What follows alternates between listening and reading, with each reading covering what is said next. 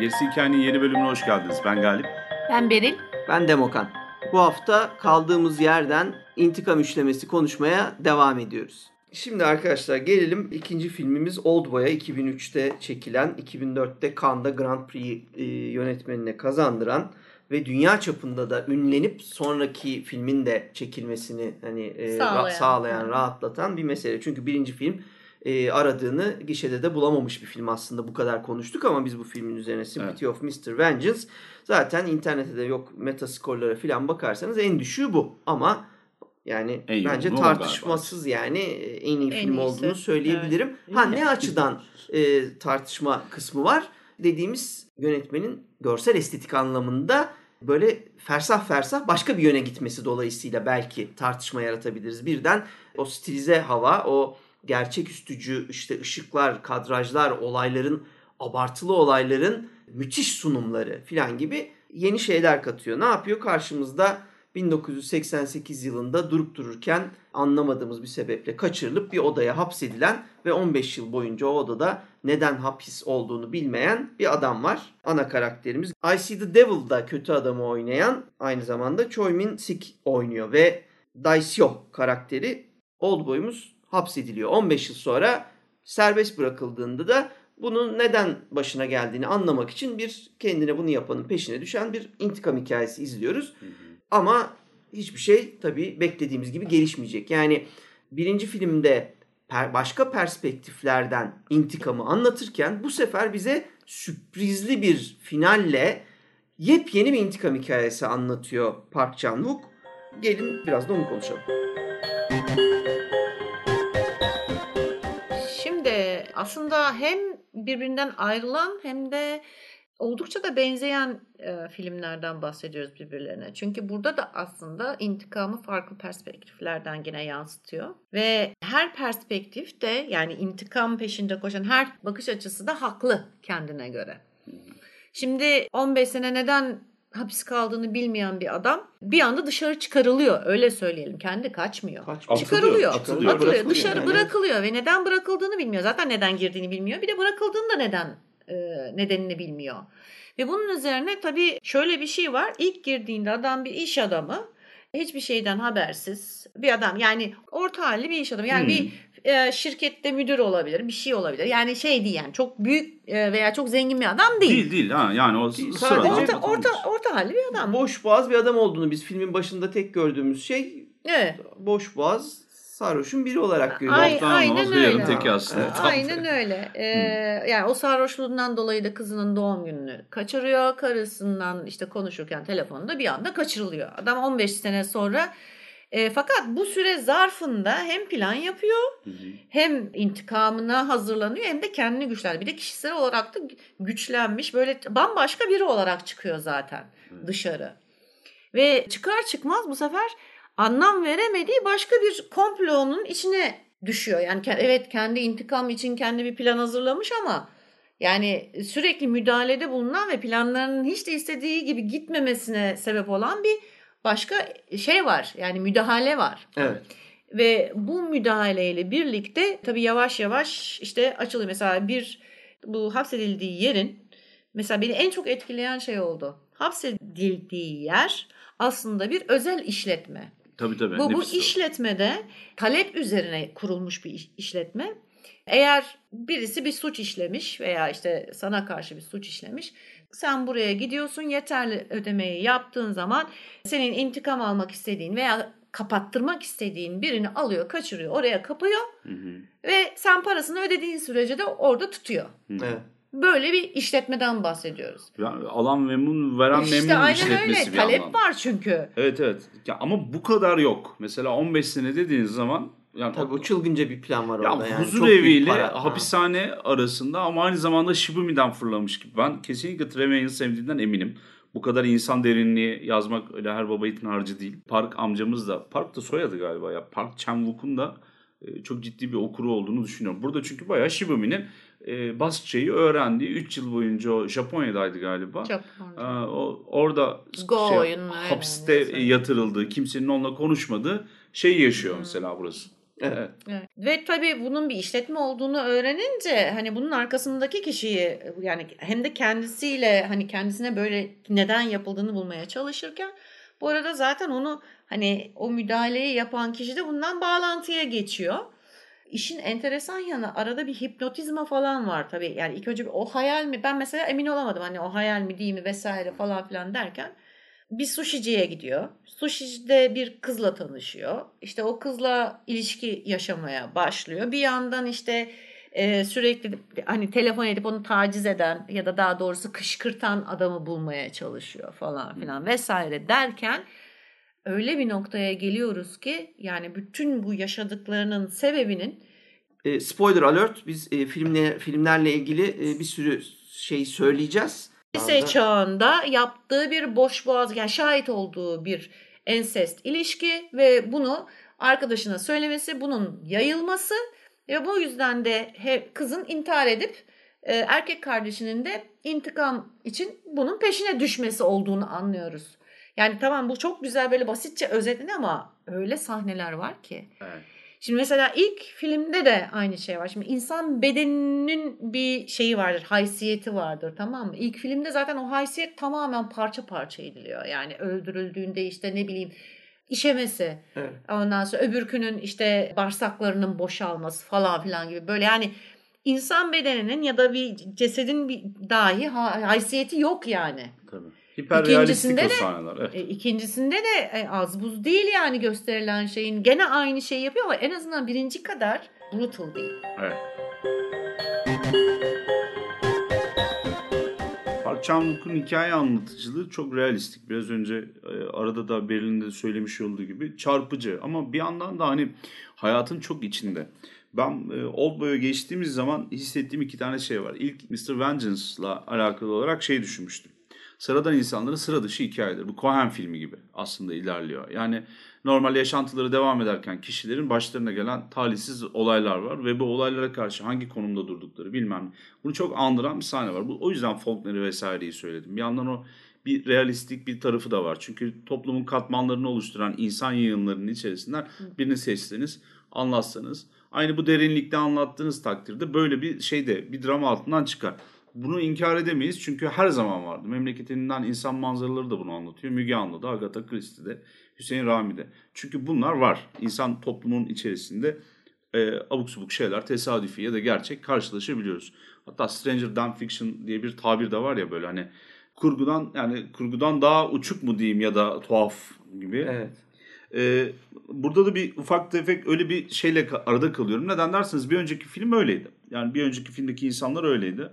Bir tek ölmüş olan kızın yakılmış bir de hayatta bedenen geri dönme şansı olmayan hortlası bile kız çocuğunun gelip e, babasına sarıldığı zaman ertesi gün zeminde su olması mesela doğaüstü gerçeküstü bir unsurdu. Bir tek o var herhalde başka da yok. Geri kalan her şey ufak tefek tesadüfle izah edilebiliyor. Fakat burada bayağı bildiğiniz gerçeküstü şeyler var. İlk başta kabul etmeniz gereken. Birincisi hipnotizmayı kabul edeceksiniz. İkincisi toplumun içerisinde bu cyberpunk'tan fırlamış gibi tuhaf işletmeler var. Evet. Yani hayatın görünmeyen tarafı e, bunlara da e, sahip. Aynı bu şey gibi. Hep anlatılan ama çok az kişinin şahit olduğu ama öyleymiş falan deyip yayıldığı bir şey var. Mesela Deep Web. Orada çocuk alıp satıyorlar. İşte bilmem neler var. Dedi silah tacirleri de orayı kullanıyor falan deyip etrafına yapılmış kocaman bir efsane. Burada da öyle.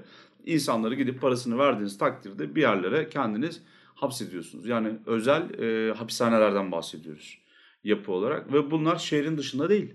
Şehrin göbeğinde. Göbeğinde resmen. Yani hani şeyde de değil. Bayağı bildiğin Fikirtepe'de falan böyle hani. Tabii ve de hapishane deyince yanlış anlaşılmasın. Yani böyle herkes de şey hapsinde yani tek oda hapsinde öyle birbiriyle muhatap olabilme şansı da yok. Bir tane odaya kapatıyorlar. Televizyonun Evet. var, duşun, tuvaletin var, yatağın var. Evet, tecrit gibi daha Evet, çok tecrit, duruyor. evet. Herkes Müzevi bir tecrit. havada. Şimdi bu nedenle de bir gerçek orada bir kırılıyor. Bu biraz önceki o hiperrealist havadan çıkmış oluyoruz.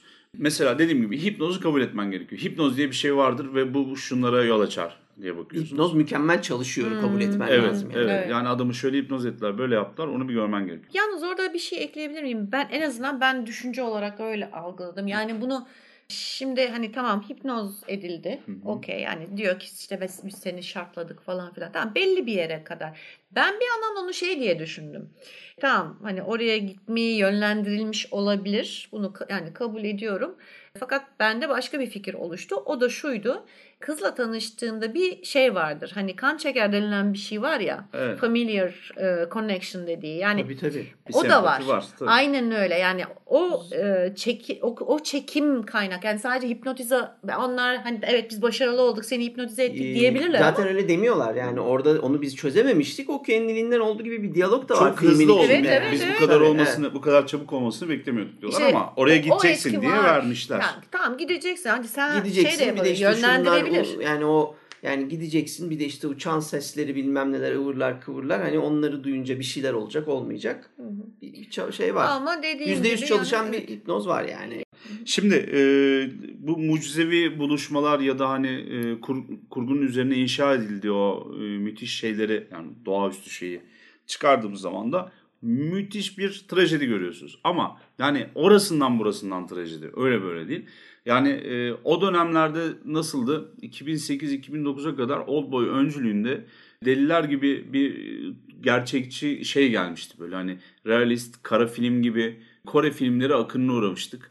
Biraz da Sin City'nin vesairenin de etkisiyle beraber mesela Günah Şehri diye gene bir şey çıkmıştı. Ya da Kan Şehri diye.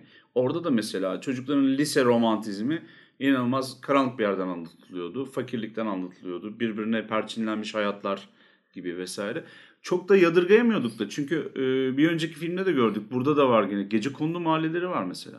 İnsanlar filmleri çekerken çok fazla üstünde durmuyorlar bunun. Neden? Adam fakir deyince fakir oluyor. Fakirle zengin de aynı kotu giyiyor. Bir tanesinin dikişleri daha dandik görünüyor gibi algılar. Öyle bir şey yok. Yolu olmayan yokuş babam yokuş böyle merdiven çıkacağın yıkık dökük yağmur yağdığında böyle yıkılmak Tabii üzere kumaş tavanlı yani hani Evet. filan yerlerden bahsediyoruz. E biz gece kondu mahallesinde büyüdük işte. Yani ben biliyorum o evleri. Bizlerin evleri, arkadaşlarımızın evleri. O şekildeydi 1980'lerde falan. Yani fakirliğin netliği vardı mesela. Burada da direkt onu, onu vermiş. Bir, bir de şey hemen araya gireyim. Ge- Bu çok önemli bir şey söyledim. Ben birinci film için onu söylemeyi unutmuştum. Üç film içinde geçerli ama Sympathy of Mr. Vengeance bence yine üçünün arasında en büyük tragedya da o. Yani e, gerçekten bayağı böyle antik tragedya izliyoruz. Tabii. Filmin başında gördüğümüz bütün ana karakterler filmin sonunda ölüyor. Yani o kadar net bir tragedya Doğru, olabilir. doğru. Evet doğru O söylüyorsun. birinci film o kadar net olabilir ama 2'de ve 3'te de yine trajediyi çok net göreceğiz. Aslında tam ortasından bölersen Mr. Vengeance'ın e, tam tragedi olduğunu anlayabilirsin. Çünkü bir hayalet gelip birine bir şey söylüyor ve öyle başlıyor. bir yandan da antik Yunansa Yunan lan diye. Evet evet. Neyse bu bizim şeyin e, Daesun'un hikayesine gelirsek ufak ufak bir dünyayı anlamaya çalışıyor. 15 yılın e, üçünde bir şey yapmış, kendine üzülmüş, altısında bunu yapmış, e, dövmeler yapmaya başlamış. Ondan sonra iki defa bileğini kesmiş. İntihar Yani için. o odanın içerisinde yapılabilecek her şeyi yapmış ve denemiş. Kendini geliştirmeye de odaklanmış. Bir yandan benim düşmanlarım kim diye defter bırakmışlar. Onu fıt fıt fıt fıt yazmış doldurmuş. 3-4 defteri var, 5 defteri var. Evet, kaçmaya çalışıyor zaten tam kaçacakken e, O da serbest çok- bırakıyorlar. evet, hani o da böyle çok bir duvarı en- kazıyor kazıyor tam dışarı ulaşmak üzereyken. O nedir biliyor musun? Muazzam bir şey hikayesi var, bir anekdot. Ee, Japon balıkçılar açık denizde, Pasifik'in üst taraflarında balığa gidiyorlar. Çok uzak mesafelere gittikleri için dolduruyorlar alt taraflarındaki büyük havuzlarında. Geri geldikleri zaman bir bakıyorlar balık hala tuzlu suyun içerisinde yaşıyor. Fakat eti lezzetsiz. Nasıl çözüyoruz, ne oluyor, ne oluyor derken bir gün bir tane teknenin birinin getirdiği şeylerin e, çok lezzetli, canlı böyle olduğunu görüyorlar. Sonra bir bakıyorlar ki havuza yanlışlıkla o ağlardan bir tane orta boylu köpek balığı almıştı. Köpek balığı gelene kadar herkesi rahatsız etmiş, olay çıkartmış. Bir küçük ya da orta boy bir köpek balığı havuzdaki bilmem kaç 20 ton, 25 ton ya da daha fazla Hı hı. Balık balığı yiyemiyor. yiyemeyeceğine göre diğer balıklara bir yaratmış olduğu korkuyla daha lezzetli bir et sağlıyor. Heyecan lezzetli yapıyor yani. Evet aynen öyle. Burada da benzer bir durum var. Mesela şey yapıyorlar bir köpek balığı atıyorlar bir yandan da bir umut da veriyorlar. Şimdi hani köpek balığı ölüm demek. Köpek balığı tarafından yenmemek umut demek tamam mı? Hayatta kalmak. Burada da mesela iki tane çubuk gönderilir, gönderirler ya normalde. Üç Üç, geliyor. tane geliyor mesela ve adam da çok iyi bir öykücü bu arada. Onu söyleyeyim. En son söyleyecektim bunu. Müthiş kısa öyküler yazıyor bence Chang Wook Park. Bir tanesini diyor yani tek merak ettiğim şey diyor tek çubukla yemek yemesi gereken adam diyor tamam acaba ne yapıyor şu an falan diyor. Böyle Yan odadaki. hikaye. Yan odadaki herife tek gitmiş ve duygusuz bir şekilde onunla her şeyi tanımlıyor. Ondan sonra başka yerlerden aletler yapıyor kendine dövmeler yapıyor falan. Adama bir umut veriyor. Yani o taşı sökmese 15 yıl orada bırakmazlardı onu. Bir yolunu bulurdu. 3 defa, 5 defa, 8 defa denerdi. Bir tanesi de kesin öldürürdü kendini. Evet. Ya da sakat bırakırdı. Öyle söyleyeyim. Eli ayağı düşerdi bir şey olurdu. Biz de ne yapıyoruz? Bunu istemiyoruz diyor. Evet. Bir de sona ekleyeceğim şey bu hapishane görünümlü Gattar huzur evi diyeyim. Huzursuzluk evi. Beni en çok çarpan şey bunun bir müşterisi olması. Adam oranın sahibi değil. Anlatabiliyor muyum? Böyle bir işletme var. Ve hani müşteri o. Sıradan müşteri gelmiş daha fazla para vermiş. Ben 15 yıllık alacağım. Abi emin misin? Evet abi. Bizim hastamız biraz yoğun bir adam. O yüzden onun 15 yıl kalması lazım. Ne dersin? İyi bir çantada para getirip bırak. Tamamen. İşte bak mesela burada da sınıf farklılığı var. Yani biz DESU için dedik ki hani orta halli bir çalışan ya da iş adamı artık her neyse. Yani orta sınıf bir herif ya. Orta sınıf bir herif.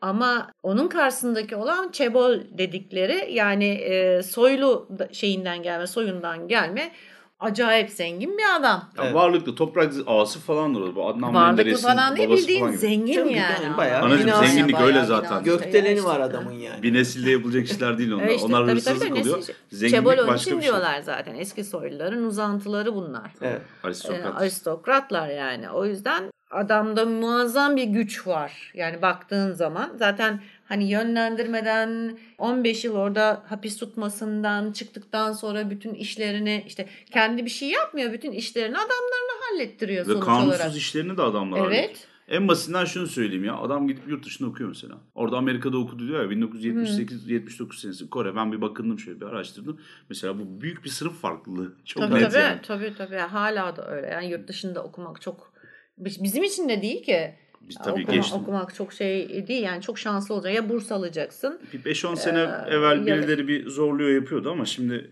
EYT'nin falan olduğu bir e, Türkiye'den bahsediyoruz. Geçti o işler yani. Zor. Ayrıca bunu şeyle de görüyoruz. Yine Kingdom atıfı hazır geçen bölümden e, unutmamışızdır. Kingdom atıfında yaparak yaparak söyleyeyim.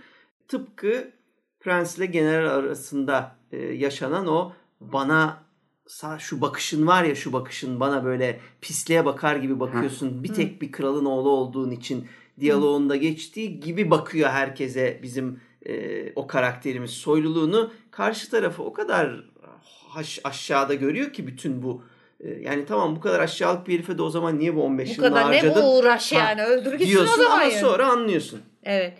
Şimdi buradaki e, şey de intikam da enteresan. Çünkü ortada bir ensest olayı var bir kere. Bu ağır spoiler arkadaşlar. Bu arada Evet, yani bu filmin spoiler. sonunu söylüyoruz. Twist'in Evet. twist'i. Twist'in twist'i. Sonuç olarak bu intikamın sebebi e, zengin adamımızın lisedeyken kız kardeşiyle ensest bir ilişki içinde olması. Buna şahit olan Desu'nun da bunu arkadaşına söylemesi. Aslında şey ya- yaymak gibi bir niyeti yok. Zoraki Tabii, tabii, değil de tabii. hani Yani- tesadüfen. Evet tesadüfen. Şey, Tesadüfen yani görüyor, tesadüfen. Boş boğazlı. söylemiyor bile Boş ya. Boğazlı boş tam Aynen yani. öyle, boş Söylüyor gidiyor. Erkek Söylüyor, muhabbet, kadın gidiyor. muhabbet. Yani karşılıklı yapılır ya. Lafı Evet. geçti. Hı hı. Diğer çocuk da hakikaten yetiştirmeye koşuyor zaten. Bırakıyor falan bunun kucağındaki. Esas o internet kafedeki herifin bok yemesi zaten. Evet evet evet aynen öyle. Ve bunun üzerine işte kız kardeşin intihar etmesi. Zaten intihar ettiğinde de e, çocuk kafayı yiyor. Belli bir şey. Zaten ne kız kardeş ne de çocuk normal değil. Fa- fark ediyorsun hemen. Hmm. Yani ikisinde de bir tuhaflık olduğunu fark ediyorsun. Hareketlerinden, konuşma şekillerinden, ondan sonra işte tavırlarından, mimiklerinden ikisinde de bir anormallik olduğunu fark ediyorsun. Yani şey olarak da zihinsel veya duygusal olarak da anormaller ikisi de. Ve işte bunun üzerine adam beklemiş ve böyle Devasa planı bir devasa uygulamaya Ha, aynen öyle ağ gibi Evet. kurmuş. Evet. Fakat şu var, intikam bitiyor. Ya bu arada şunu da görüyoruz. Desu ilk önce zayıf bir karakter olarak giriyor. Güçlü bir karakter olarak çıkıyor ve düşmanıyla karşılaştığı zaman ve aslında aşık olduğu ve ilişkiye girdiği kızın da kendi kızı olduğunu öğrendiğinde bütün o güç yıkılıyor ve tam anlamıyla bir gene güç, güçsüz hale düşüyor. Bir de artık hani güçsüzün de aşağısına iniyor. Artık yani insan olmaktan çıkıp Evet. Yalvarıyor zaten hani kızım olduğunu söyleme, bilmesin kızım gibi. Nihayetinde kendi dilini yani ilk önce tabii tatmin olmuyor yani özür dilerim işte ben yapmamalıydım falan filan diyor ama yani bakıyor ki düş, yani karşıdaki düşman hiç bundan tatmin olacak gibi değil. En sonunda kendi dilini kesiyor. Ve bunun üzerine adam evet tatmin oluyor yani kabul ediyor o özürü çok enteresan bir şekilde ve oradaki şey çok yani ben niçin artık yaşayacağım gibi bir diyalog var. Evet. Ve adam bütün şeyini yani yaşama amacını kaybettiği için kendini vuruyor. Evet.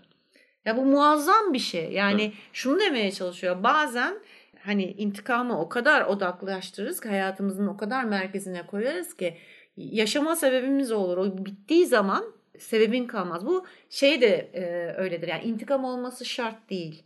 E, büyük çatışmalarınızın olduğu veya nefret ettiğiniz insanlarla hayatınız boyunca çatışıyorsanız yani bu ailenizden biri de olabilir, bir arkadaşınız olabilir. Yani hayatınızdaki bir figürle hayatınız boyunca çatışırsınız. Hı hı. Fakat bir anda hayatınızdan yok olduğu zaman hissettiğiniz şey boşluktur yani. Çünkü onu şeye koymuşsunuzdur, merkeze koymuşsunuz. Burada onu çok güzel yansıtıyor. Yani böyle ayna gibi şak diye önüne seriyor. Bu aslında çok e, başka bir taraftan da ilginç bir şey haline geliyor. Şimdi bakın herkes bir şekilde bir intikam hikayesine aşina. Herkesin bir canı yanmıştır ya da bir itlaf, bir karşılıklı bir anlaşmazlığa, bir çekişmeye girmiştir.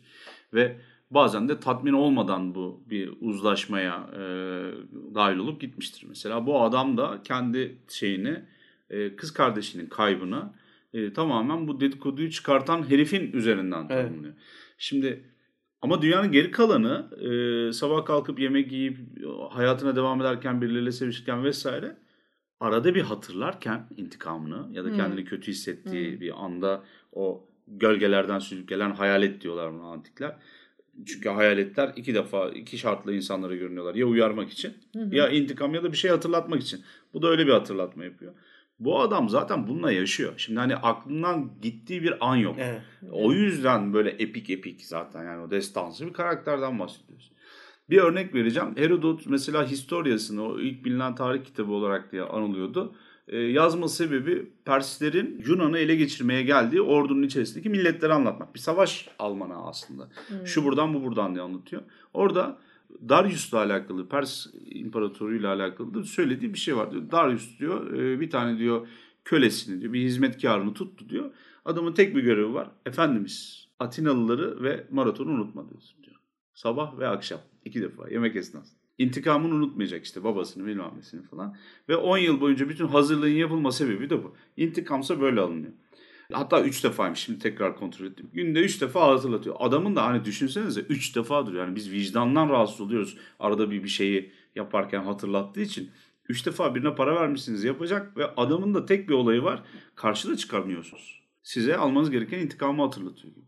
Burada da böyle kendini bir intikama dönüştürmüş olan bir kişiyi Bedenlenmiş hali yani aslında. öyle bir irade ki müsaade de etmiyor. Ama bir yandan da bak mesela ben I Saw the Devil'ı konuşurken aslında bunu demeye çalışıyordum. Filmi de çok fazla gömmeden çünkü Beril de çok seviyordu. Oldboy'un bir sürü şeyini I Saw the Devil'da görüyorsun mesela. Ama nasıl görüyorsun biliyor musun? Buradaki baş kahramanımız kim bizim? Sempati kurduğumuz. Old Yani- başlıyor. Oldboy'daki. Evet, ha, dayısı işte yani karakter. Niye adamı Evet. 15 yıl yatırdılar. Ne olduğunu söylemediler. Ne adam mı öldürdü lan bu falan diyorsun. Ki öldürmüş.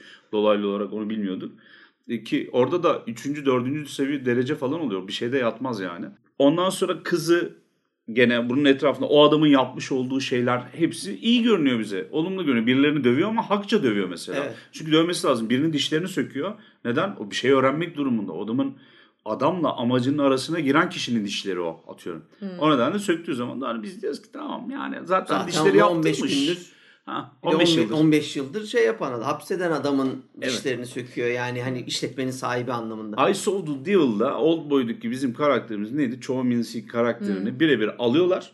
Oldboy gibi alıyorlar bir de tamam mı? Adamın cinayetleri işliyor bilmem. Adamın yaptığı işlemleri benzerini de koyuyorlar. Elinde bıçakla çekişle gezen bir heriften bahsediyoruz. Ve ne zaman ki bir gerçeğe ya da bilmem neye ulaşmaya çalışacak bizim iyi polis karakterimiz gelip müdahale ediyor mesela. Olay çıkartıyor. Anlatabiliyor muyum? Buradaki intikamı alan kar- neydi bir şey Jin miydi kardeşin adı? Neydi? Ojvin miydi? Neydi bir karakter var ya şeyin hmm, intikamı alan adam Old Evet. Boy'daki. Aslında Ice of the Devil'daki Wujin, Wujin. ha Wujin. Wujin galiba. Evet. Ice of the Devil'daki bizim Lee karakteri miydi? Lee Byung-hun karakterinin e, Lee Byung- Byung-hun oynadığı karakter oyuncu. Ha, ha, ha, ha. şeyle benzerlik görüyor diyorum. Yani ama bir tanesinde intikam alan baş kötü, diğerindeki o istihbaratçı polis memuru olmuş Hı hı, vaziyette. Bilmem ne geldiğinde ya da adam e, birazcık intikamı alan kişinin tanımlamış olduğu planın dışına çıkmaya başladığında gelip müdahale ediyor. Öyle bir müdahale ki bu Old Boy'da görülen. En sonunda o judocu abimiz o beyaz saçlı bodyguard yerden yere çaldığı Mr. Han. herifi öldüreceği anda Ya. Han. işte Evet. tam Han Çinlisi zaten herifin gözler pörtlü. Ona da müdahale ediyor. Çekiyor vuruyor herifi. Hayır diyor ben öyle kuru kuruya intikam falan almıyorum. Bunların hepsi plan, Plan. program dahilinde gerçekleşecek. Çok acayip. Ben bir daha Old Boy'u çekmeye çalıştıklarını ama aslında rip-off olduğunu düşünüyorum yani. Şimdi e, burada da neyle biliyorsunuz? Çekiciyle koridora giren adam diye biliyorsunuz Old Boy'u. Filmi seyretmediyseniz bile zaten o sahneyi mutlaka görmüşsünüzdür diye tahmin ediyorum. Yani şimdi birinci filmde olmayan burada olan işte bu kadar net söyleyebileceğimiz böyle abartılı sahneleri ama o kadar şık Tabii. ve o kadar güçlü bir karakter yaratarak çekiyor ki. Dans gibiydi zaten. O kadar böyle estetik bir şekilde yaratılıyor ki o koridor sahnesiydi ıvırdı kıvırdı.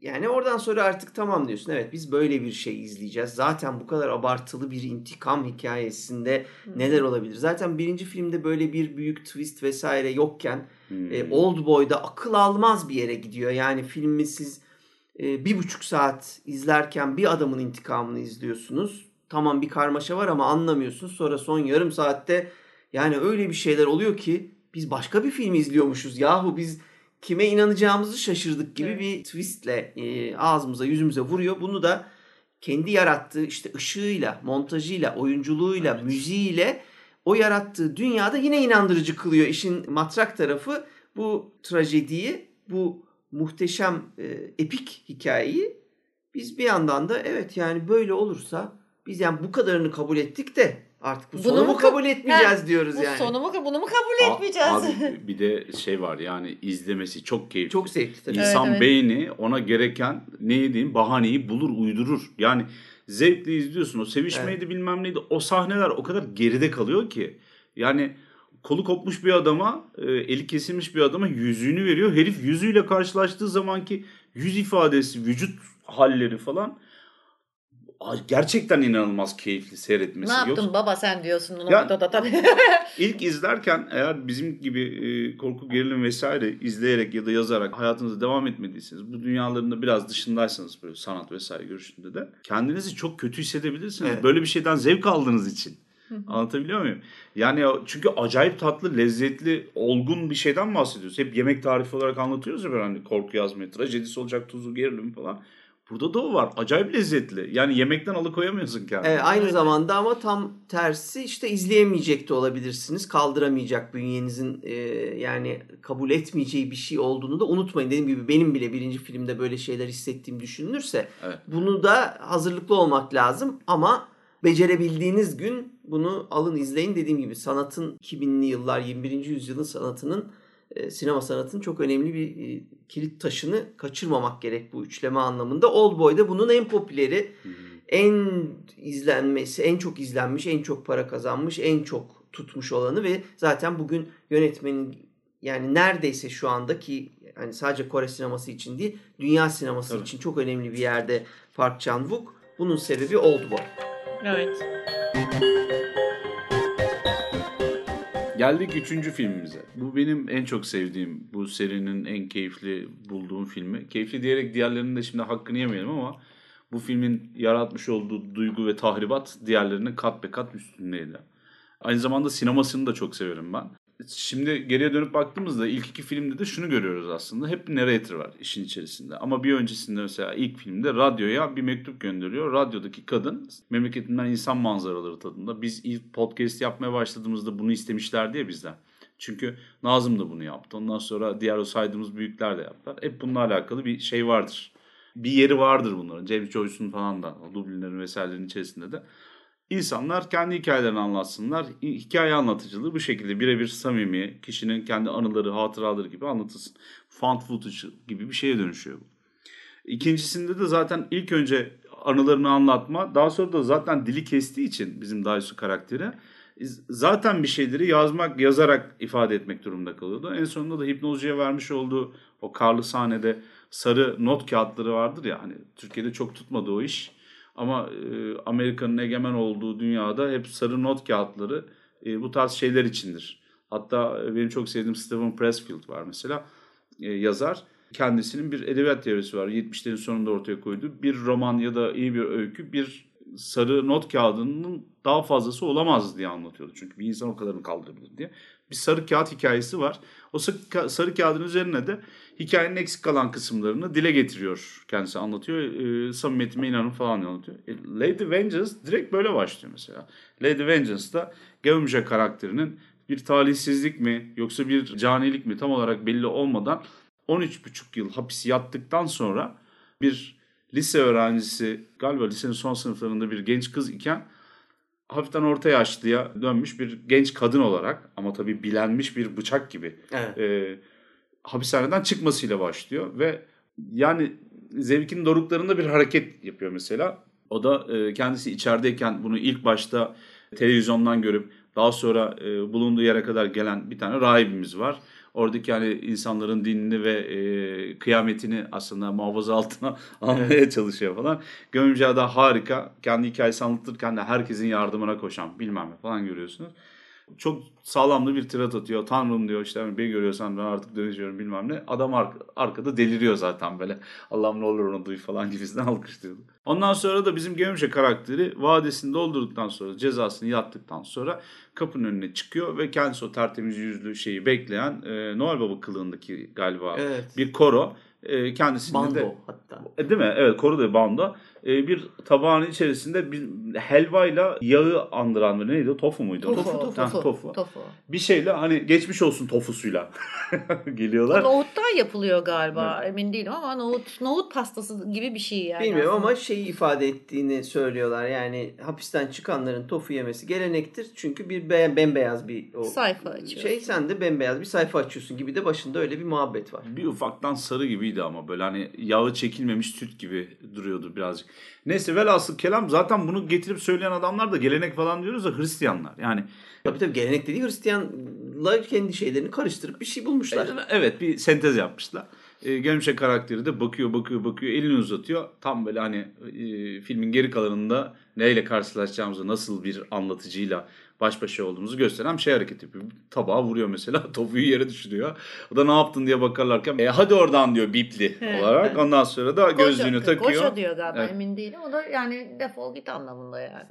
Ondan sonra şey diyor işte hani de gözlüğü takıyor ondan sonra da halkın arasına karışıyor ama tam şeyi görüyorsunuz. E, masum işte hani sen dışarıya çıktığında ne yapacağını bilmeyen bir kuzu falan diye öyle bir şey yok. Bayağı bildiğin e, sürüye dalmış bir kurt gibi evet. nereye gideceğini bilerek böyle keskin bir şekilde vın diye kaybolup gidiyor Şimdi hemen orada e, şeyi söyleyeyim ben. E, bu filmin esas ismi Chimjolan Gumjashi yani kind hearted Gumca. Yani iyi kalpli altın kalpli Gumca Evet, nazik hmm. yürekli bilmem ha, ne diye. İyi yürekli yani. anlamında. Yani aslında filmin şeyi bile bir ironi. Tabii. Yani ismi bile, orijinal ismi bir ironi.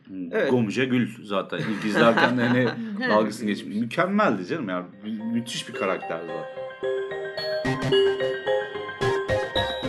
İşlemediği bir suç yüzünden hapse girmiş bir kadının hapisten çıkış anıyla başlıyoruz. Ondan sonra da bu hapiste yaşadıkları ve hapiste yaşarken kurduğu planla kendini hapse atan kişiden intikam yolculuğuna birlikte giriyoruz. Bu süreçte de adım adım biz flashbacklerle, geriye dönüşlerle bu filmde mesela öyle bir e, yol seçmiş anlatısında hmm. Park Chan-wook.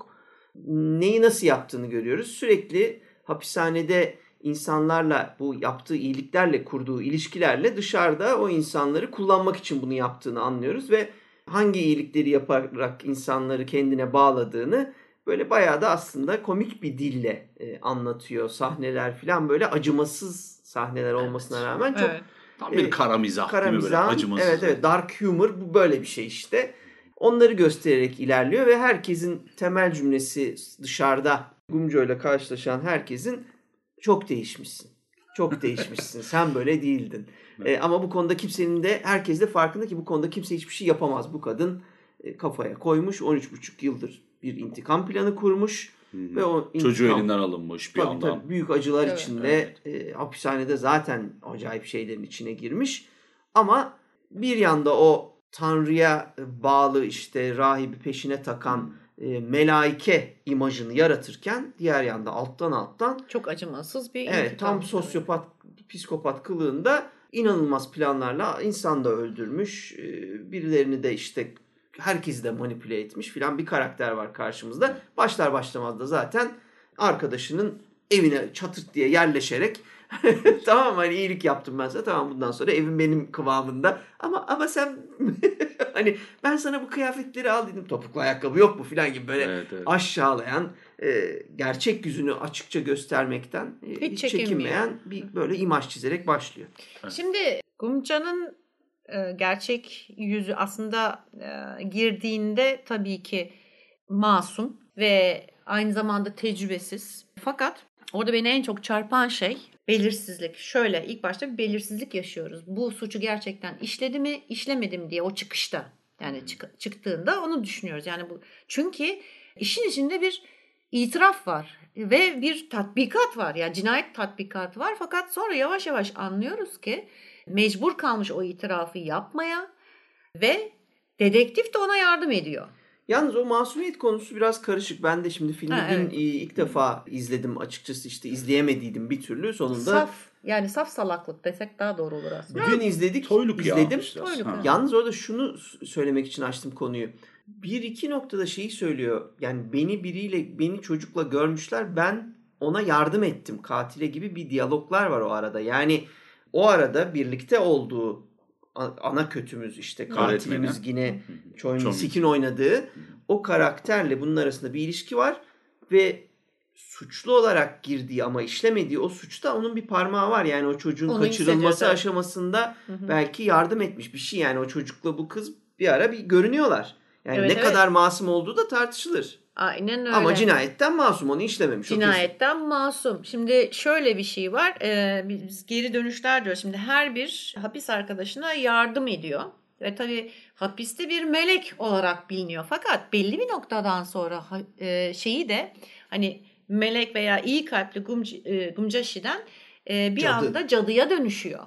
Çünkü hapishanenin zorbasını çok da iyi niyetli görünerek, çok da iyi niyetli hareket ederek 3 sene boyunca çorbasına Çamaşır. e, çamaşır suyu katarak kadını öldürüyor. Ve bunu bu öğrenince tabii ona cadı demeye başlıyorlar. Aslında orada ne, nelere kadir yani bu kadının nelere kadir olabileceğini görüyorsun.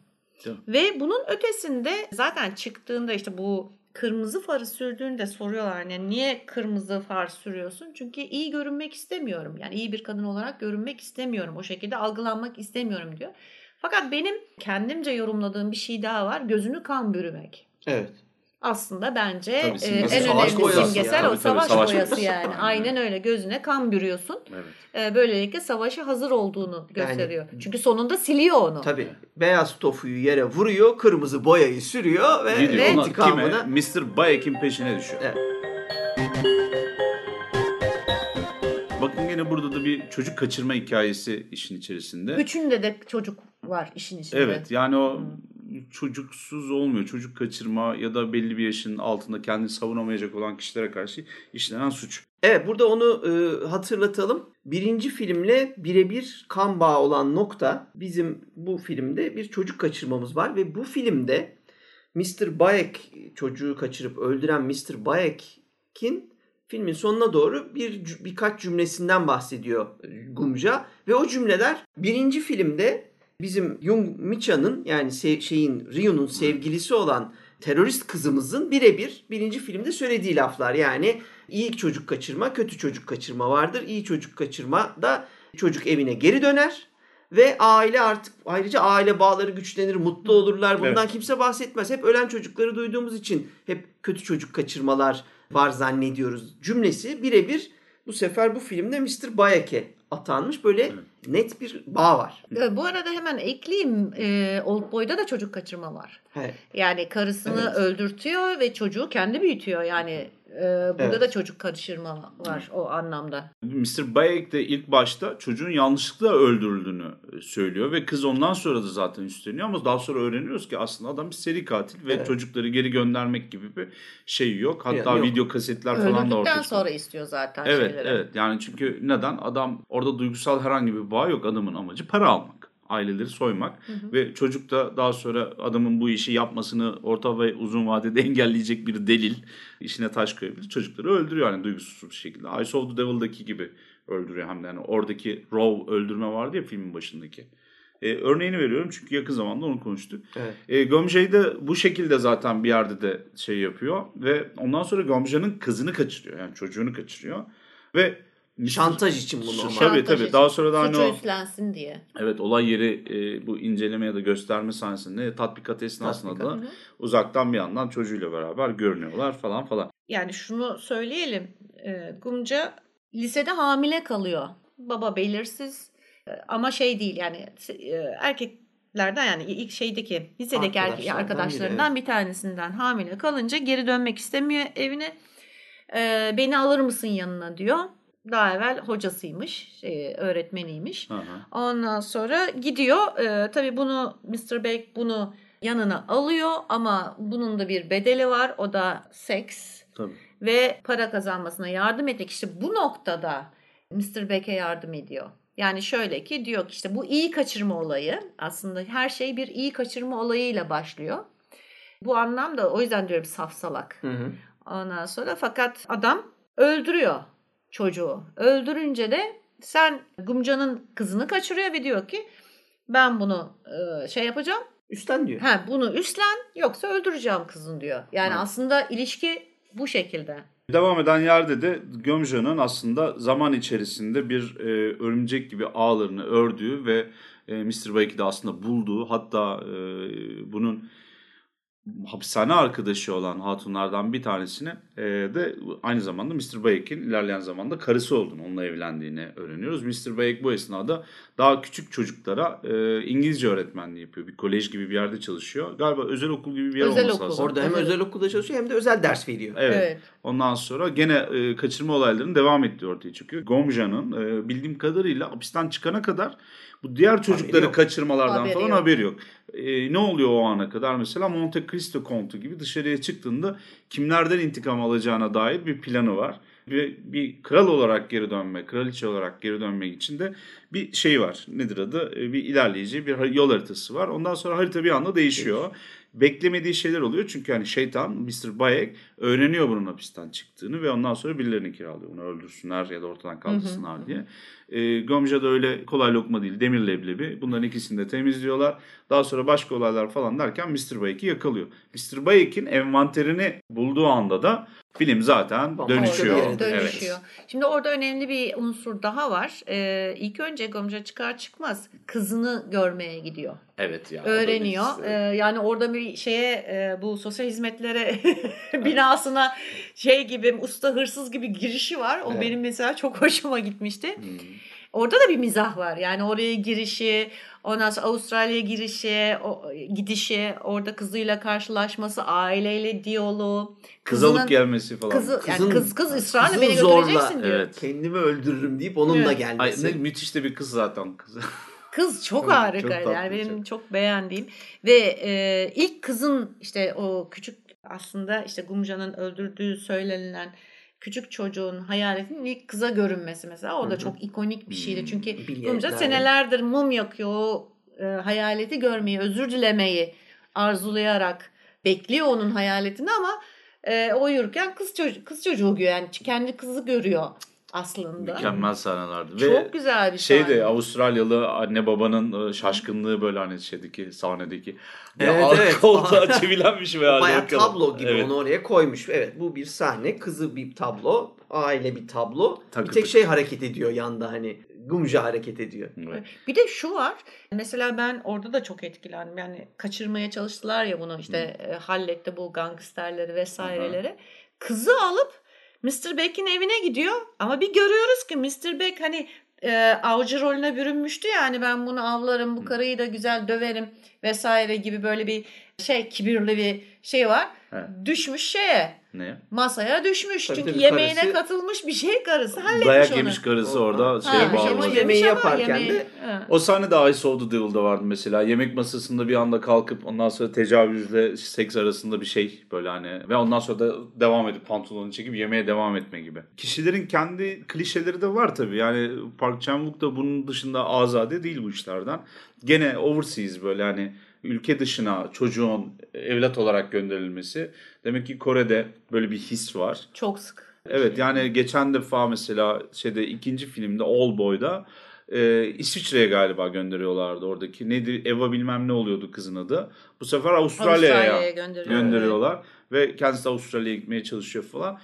Mesela onu da bir benzerlik olarak bir ayrıca bir not almıştım ben de. Dedim Hmm. acaba böyle bir olay var bunu tekrar edip duruyor gibi. E işte zengin kıtaya işte buradaki o şey Fakir fakir, aileden vermek. fakir çocukların Terk şey yapması. Çocuklar e, yani alınması gibi bir evlat şey anlatıyor. Evlat davası. edilme Ama sistemi. hani yani bütün dünyaya açık olması, ülke dışına da veriyor olması beni bir düşündürdü. Yakın geçen, ya. Geçen konuşmuştuk ya. ya- Çok yakın da değil abi. İsveç'e de göndermişler ya. O yüzden. Hayır, o, evet, o ayrı Evet. da ama Avustralya hikayesi için baya şey yani. Çok hani- uzak değil. 9 saati var ama ben söyleyeyim sana. Ya onlar, onlarda e, epey var yani terk edilen çocuk olayı ve ben mesela sadece onlarda ben tabii biz çok içinde değiliz ve çok görmüyoruz bu tür şeyleri veya duymuyoruz ama mesela onların filmlerinde çok işleniyor bu çocuk terk etme annenin ve babanın çocukları terk etmesi işte sosyal hizmetlere sosyal hizmetlerde kötü şekilde büyüyenler veya işte e, yurt dışına evlatlık verilenler falan filan.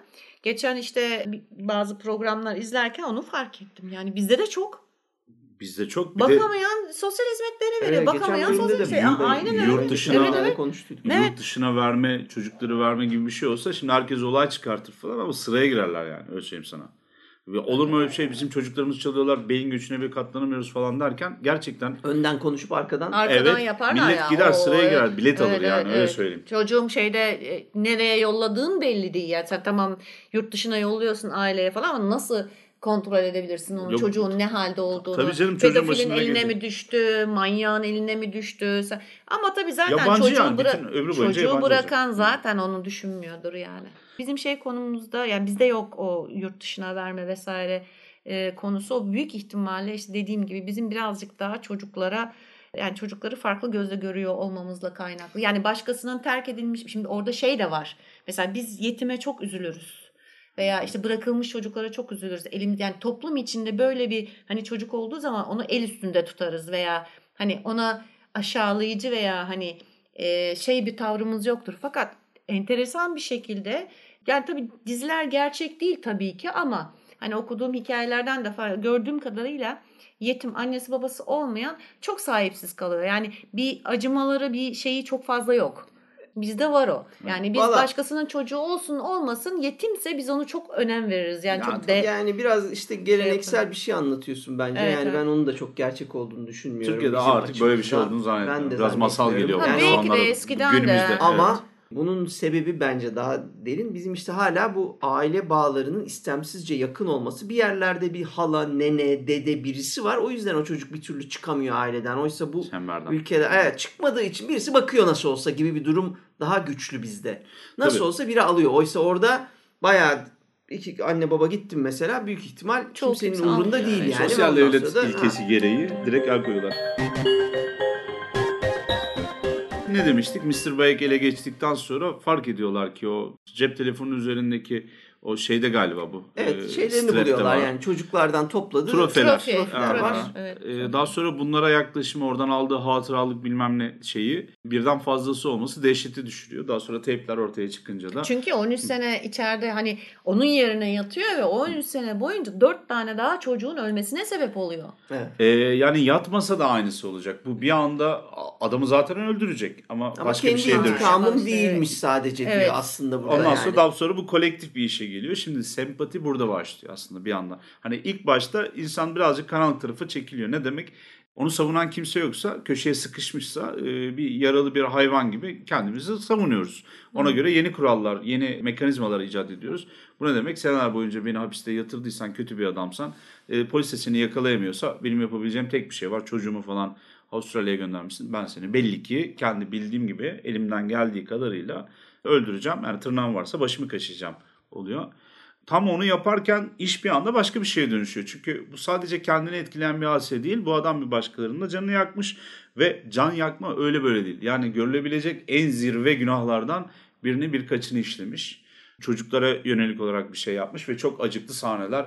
Orada da Park Chan-wook'un efsane karanlık Evet. hikaye anlatıcılıını Evet. görüyoruz. Yine acımasızlık Çok gerçekten. O kadar tüylerim diken diken oluyor. Yani, o gerçekten. katlanamamak. Ben Evet. sana söyleyeyim. Yani e, şimdi Park Chan-wook'un filmleriyle alakalı net bir şey söyleyeceğim. Filmi açtığınızla kapattığınız sahneler arasında aynı kişi değilsiniz. Evet Yani değişiyorsun. bazı şeylerin böyle bir hayatı değiştiren, dünyanın bir yanını görmenizi sağlayan bir deneyim yaşatma bir durum var. İyi bir sanat eseri bence bunu yapar. Park Chan-wook çok güldürse de ki bir sürü yerde de onu da yapıyor. Evet. Komedi filmi çekseydi mesela bir intikam filmi değil bir komedi üçlemesi konuşuyorsaydık gene aynı kişi olmayacaktık. Çünkü bu bakış açısıyla alakalı öyle bir olaylar gerçekleşiyor ki insanların duygu dünyasındaki o karmaşa diğer şeylerin hepsinin üstünden çıkıyor. Yani bir çocuğa karşı işlenen suçun ötesine geçiyorsunuz. Kadın bir getiriyor mesela babaanne elinde küçük makasla bitti. Yani onu kesmiş parçalamış et varmış bilmem ne varmış korkuymuş ne Okul anlatıyorsun makası diyorsun. her şeyi anlatıyor aslında. Küçücük çocuğun makası ve tek yaptığı bir şey herkes sırayla intikam alacak. Diziliyorlar. Elbiseler var. Parayı alabilecek miyiz bilmem ne. Tabii polis yardımcı olduğu için Evet. hani Dexter gibi işliyorlar cinayeti. Evet. Geriye dönük olarak bir daha o davayı açıyorlar. Ama şunu demek istiyorum. Ee, ya dedim ya bu adam çok iyi bir hikaye anlatıcısı diye. Bakın romancı değil. Çok iyi bir hikayeci aslında. Tabii tabii sinemacı. Her sahne ayrı ve çok derinlikli e, karakter barındırıyor. Karakter derken yaşayan, nefes alan karakterler de değil.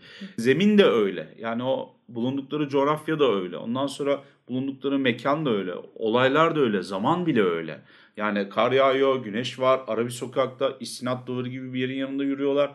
Bir iki tane ışığın arasına gidip gelmesi, kavgası. Her şey doğru. Ve her şey çarpıcı. Baktığın her sahne bittiği zaman doyuyorsun mesela. Tam bir kısa öyküler şeklinde gidiyor çarpıcılık. Muazzam kıymetli buluyorum. Burada da şunu öğreniyorsun mesela biz ne filmin kaçıncı dakikasına geldik? Bir çeyreğine geldin galiba. Ee, son 30-40 dakika var. Mesela gidip dört aileyle muhatap oluyorsun. Evet. Dört yeni hikaye. evet. Yepyeni bir olay. Yani film Ve- tamamen değişiyor. Evet ve hani o doymayı anlatamam ben size. Yani o kadar fazla şey, o kadar iyi anlatılıyor ki diyor ki yani annem diyor iki işte birden çalışırdı diyor. Babası bilmem ne durumu iyi değil ama koleje gönderiyorlardı işte. Bilmem kimin temizliğini yapardı diyor. Etki ve sonuç işte. Evet. yani. Ondan sonra bir tanesi geliyor çocuktan sonra oğlum dedi kız galiba gelini ya intihar ediyor oğlu da ülkeden ayrılıp gidiyor Evet, mesela. babaanne. Kaçıp gidiyor babaanne geliyor geri. Çok iyi hikayeler. En sonunda da zaten sırayla hani tek tek girecekler sıralama ne olsun diye konuşuyorlar abi. Yani her şeyi bırakın tamam mı? Yani bambaşka bir düzleme geçiyor son Evet, yarım evet. saatte de. Sınıflar mesela dört ailenin sınıfı da farklı. Evet.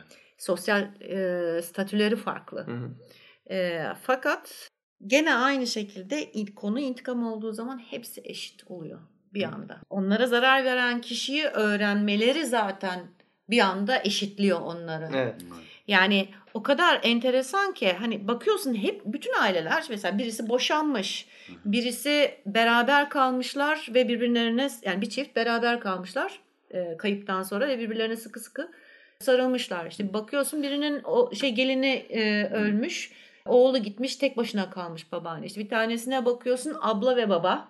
Evet. Yani inanılmaz bir e, şey var. Etkileşim var aileler arasında da. Yani kimi diyor ki ben yaparım diyor.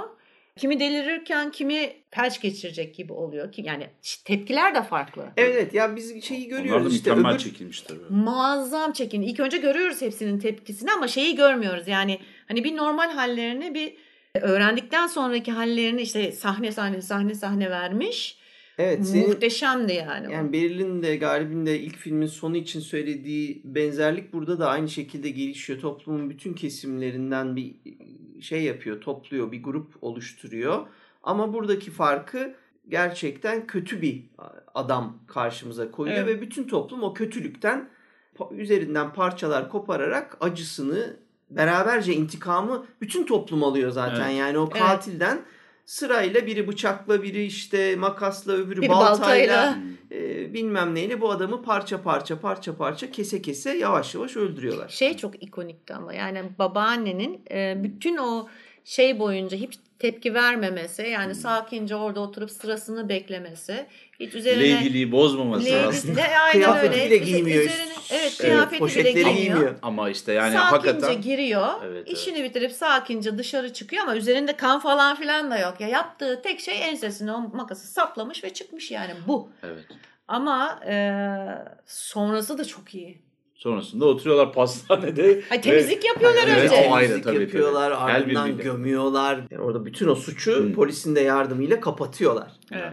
Suç kapatıyorlar ama suç ortağı aynı zamanda. Tabii Hepsi fotoğraf birlikte da yapıyorlar. çekiyorlar. Tabii. Ha, Tabii fotoğraf. kanıt. Evet. Aile fotoğrafı çekiyor. Resmen öyle. Aynen biz bunu birlikte yaptık diyorlar ve şeye yani bizim karşı karşıya kaldığımız durum o kadar gerçeküstü ki arada hayalet görünmesine falan gerek yok. Diyorsun ki gerçekten bu olay olmuş mu? Ama öyle kurgulanmış o kadar iyi sahneler var ki zaten siz o e, ikileme girdiğiniz anda o trajediyi ucundan biraz şey yapsanız böyle hani bibere dilinizi değdirmek gibi ama biber aynı zamanda 220 volt veriyor falan öyle bir şeyden bahsediyorum zaten öyle bir yakıp kavrulduğunuz için e, şeye giremiyorsunuz bile. O insanlar hani birlikte suç işliyorlar, fotoğraf çekiyorlar. Çok sistematik olarak adamı öldürmüşler, poşeti katlıyorlar. Kanı bilmem neyi alıyorlar falan. Evet evet. Onlar hepsi yanında aparatif kalıyor böyle. Arka taraftaki kenar süsü gibi kalıyor oradaki vahşet. evet. Kumca'nın aslında adamı öldürmeyip sona kadar bekleyip öldükten sonra vurması. Ailelere yani diye şey de- diye düşündüğünü farz ettim ben. Yani benim diğerleri kadar hakkım yok. Tabii geriye e, çekiliyor. intikam almaya. Çünkü Evet, ama- onlarınki çok daha büyük kayıplar. Yani ben tamam 13 senemi kaybettim ama bir can kaybetmedim. Evet ve Onlar ama intikamda hakkım Evet. hazırlandım o kadar. O tabancayı da kullan Mükemmel. patlaması Ha, lazım o patlaması tabanca. lazım o tabancanın tabii. Ee, şimdi bir eser yazdığınız zaman bir editörle konuştuğunuzda ya da bir yazarla bir birine okuttuğunuz zaman karşılaşacağınız bazı şeyler var. Bunlardan bir tanesi de fazla anlatmak. Şimdi fazla anlatmanın hadisesi şu. Bir insanın okuyabileceği kadar uzunlukta yazmanız lazım diyor ya. Aynı zamanda bu yatay değil dikey olarak da doğru. Bir insanın hazmedebileceği kadar yazmanız lazım. Biz bunu daha önce korku komedide şurada burada yaptığımız konuşmalarda da hep anlattık. E, Kişinin limitinin üzerine çıkmamanız gerekiyor yoğunlukta. Burada da benzer bir durum var. Anlatırken vesaire yan hikayelere, kişilerin kendi hikayelerine, anlattığınız karakterin derinine çok fazla gitmemeniz gerekiyor. Bazen de gitmeniz gerekiyor. Eğer yan hikayelerin üzerine gitmezseniz, çok fazla anlatmazsınız, kişileri gerçek hale getiremiyorsunuz. Kişileri ya da nesneleri her şekilde. Ama çok üzerine giderseniz de esas anlatacağınız şeyden dağıtıyorsunuz Tabii, tamam mı? Bu nerede ya? İhsan Oktayan var. Mükemmel yan hikaye anlatır. Esas hikayeyi anlatmaktan birincisi unutur, ikincisi sıkılır bu adam. Ve uzun yıllardır da onun hikayesine balta vuracak bir editör olmadığı için ilk dördüncü kitabından sonra Evet. havada böyle uçarken bir anda bitiveren kitaplar haline gelir. Son halini almamış eserler olur. Bu da burada da benzer durumlar var. O kadar fazla yan hikayemiz var ki aslında Led Vengeance'da. Tabancanın hikayesi var. Tabancanın çizimlerini ona veren Kuzey Kore'ye kaçmaya çalışırken gene Evet. ilk filmdeki şey gibi genç kız yaşlanmış gibi düşün. Ee, bir tane komünist ablamız var. Ondan sonra oradan alıyor. Daha sonra kurtardığı birine bir demircinin karısına götürüyor silahın planlarını veriyor. Biz o silahla yaşıyoruz zaten. Ve o silah da silah yani. Üzerinde işlemesi bilmem ne ona özel yapılmış. Harika böyle parça parça geliyor. Şimdi yan hikayeler karakteri gerçek yapıyorlar. Öbür türlü gözlerinizi kısarak flu bir şekilde uzağa görmeye çalışıyorsunuz gibi oluyor. Siz uzağa anlatmazsanız derinlikte Evet. yan hikayeyi bir bok göremiyorsunuz. O zaman da ne oluyor? Her şey hafiften böyle blurlu bir rüya gibi bir sesin içindeymiş gibi kişileri anlatmış hale geliyorsunuz. Burada da gene aynı şey var. O tabanca değil de yerine herhangi bir şey alıp da vurabilirdi. Adam ölmüş zaten. Umurunda da değil. Fakat o tabancayla vurması gerekiyor. Tabii. Yani filmi müthiş yapan bu.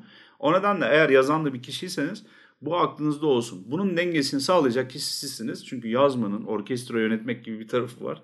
Ayarıyla alakalı bir, bir durum var. Bir gelip derse ki yan hikayeler doğru değil. Esas şeye hizmet ediyorsa etmiyorsa falan bu tartışmaya giriyorsa işi bilmiyor demektir. Çünkü hepsinin bir oranı, tadı, tuzu var.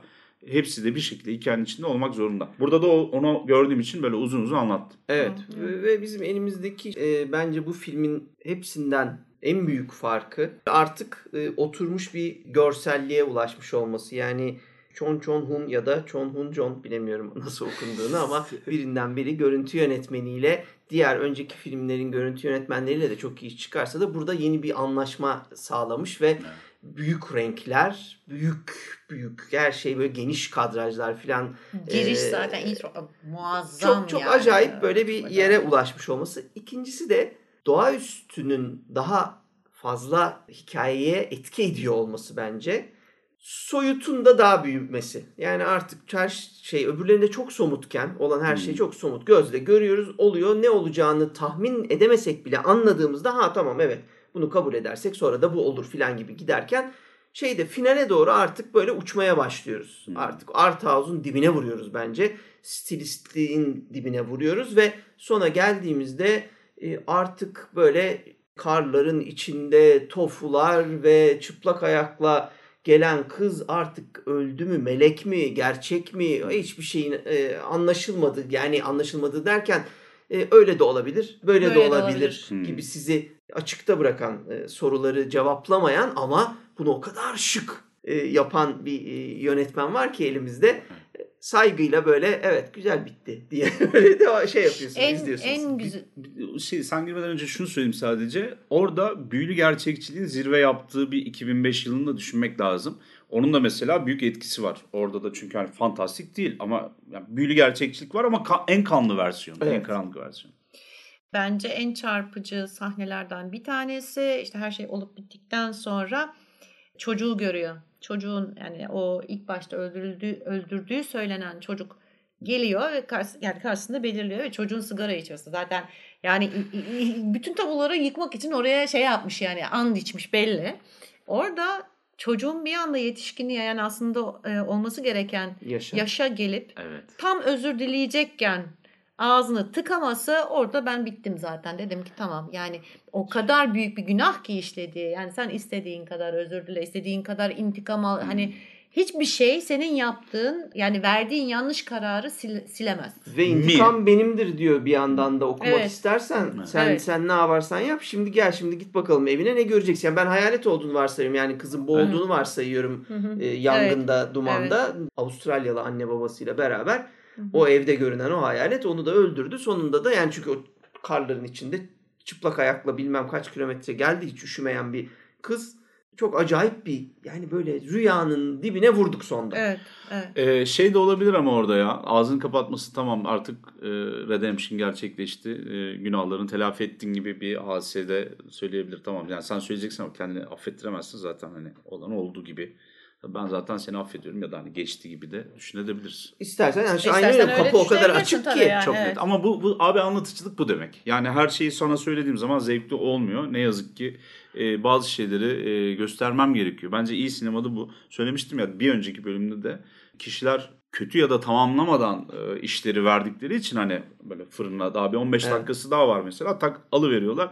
Yarı çiğ. E, toparlamak için ondan sonra orasına burasına elinde hürmüzle röportaj yaptırıyorlar mesela. Bu hikayenin bir şey olsaydı aslında ben seni affettim deseydi mesela ağzında sigarayla çocuk Hı hı. ne olacaktı? Bu etkiyi hissedebilecek miydin? Aynen. Yok sadece Aynen. bir diğer konuşan hayalet haline gelecekti. Evet. Evet. Epik olmayacaktı. Yani. Bu işte şey sanatçı farkı abi. E, Yazmayı, e, film çekmeyi, çizmeyi düşünen herkesin bu üçlemeyi kesinlikle görmesi gerekiyor.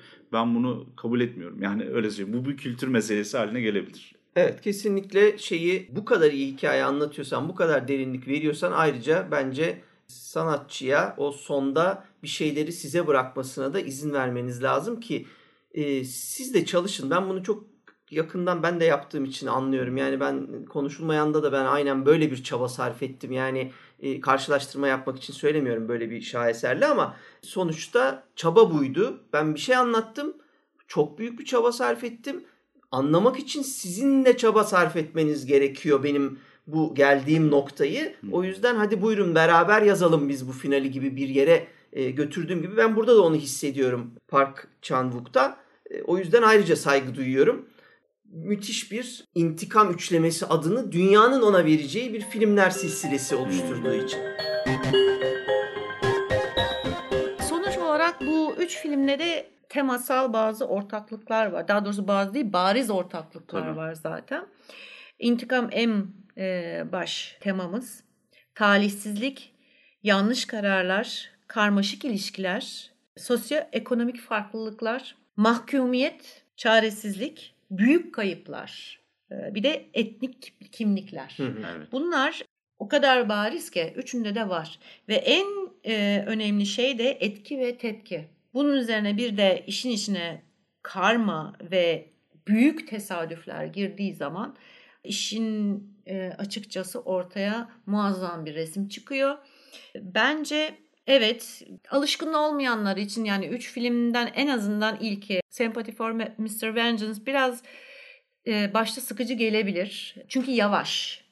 Onu söylemek gerekir. Yani birinci filmden sonra ikinci film daha hareketli. Üçüncü film gene biraz hafifçe yavaşlıyor. Ama Devam etmediği için zaten şeye e, önemsemeyin. Yani biz bu- böyle anlatılıyor. Bu tarihlerde çekildiği için böyle bahsediliyor üçleme diye ama birbirini takip etmiyor bu Tabii filmler. tabii. Tabii. değil. Ayrı. İzleyecekseniz Oldboy'la başlayabilirsiniz bizim yaptığımız gibi yani Galip'le Evet. benim yaptığım Evet. gibi. bence mutlaka seyredilmesi gereken üç film. Özellikle insan doğasını e, yansıtması açısından ve intikama çok farklı bir şekilde bakıyor ki ben intikam hikayelerini çok severim. E, ve benim sıklıkla kullandığım bir şeydir. Çünkü trajediler var, büyük tesadüfler var. E, dolayısıyla intikam Hı hı. ve ödetme arzusu da var insanoğlunda. Bu üç film bunu farklı şekillerde, farklı boyutlarda sizin önünüze getiriyor ve kararı vermek tabii size kalıyor. E, hepsinin sonunda farklı şeyler var. Yani hepsinin sonunu farklı şekillerde yorumlayabilirsiniz. Yani yoruma açık filmler aynı zamanda, düşünmeye açık fil- e, filmler. O yüzden ben zevk alacağınızı ve unutulmaz bir deneyim olacağını düşünüyorum sizin için. Evet ve şeyi de söyleyeyim kendi kafamdaki e, eksik kaldı belki bu şeyde onu söyleyemedim. İntikam, intikam, intikam diyoruz. Belki 100 tane intikam filmi seyretmişsinizdir. İntikam filmlerinin genelde birilerinin intikamını size anlatır. Bana sorarsanız e, Park Chan-wook birilerinin intikamını anlatmıyor. İntikamın kendisine şekil vermeye çalışıyor bu üç filmde. İntikam kavramını anlatmaya çalışıyor. Bir insanla, toplumla intikam kavramı nasıl birleşir, nasıl bir araya gelir, nasıl sonuçlar doğurur? Nedir bu? Yani ona gözünüzün önünde intikamı size görselleştirmeye çalışıyor kavramı. aslında tartışmaya açıyor diyelim. Çok da güçlü argümanlarla her tarafından anlatıyor. Ve ele almayı istediği şey sadece intikam olgusu. Üç film denemesi de anlatacak üç hikayesi olmasına ileri geliyor herhalde.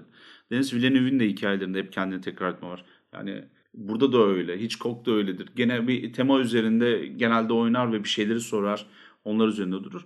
Burada da gördüğümüz mesela gerçekten o intikam meselesini tüm boyutlarıyla e, seyircinin gözü önünde tekrar tartışmaya açması. Bu sayede de hani ne bileyim aklınızdaki o tek boyutlu bir o kavram hakkındaki fikri de yerle eksen ediyor zaten. Ve bu e, şeyi unutmayalım o zaman söylemeyi de biterken. Milong Park, Myung Chan ya da Myung Chan Park çizgi roman birinci ve üçüncü filmler çizgi roman uyarlaması. Bunu da unutmayalım. Old Boy da bir Japon çizgi romanından hani şöyle bir esinlenilmiş. Anladım.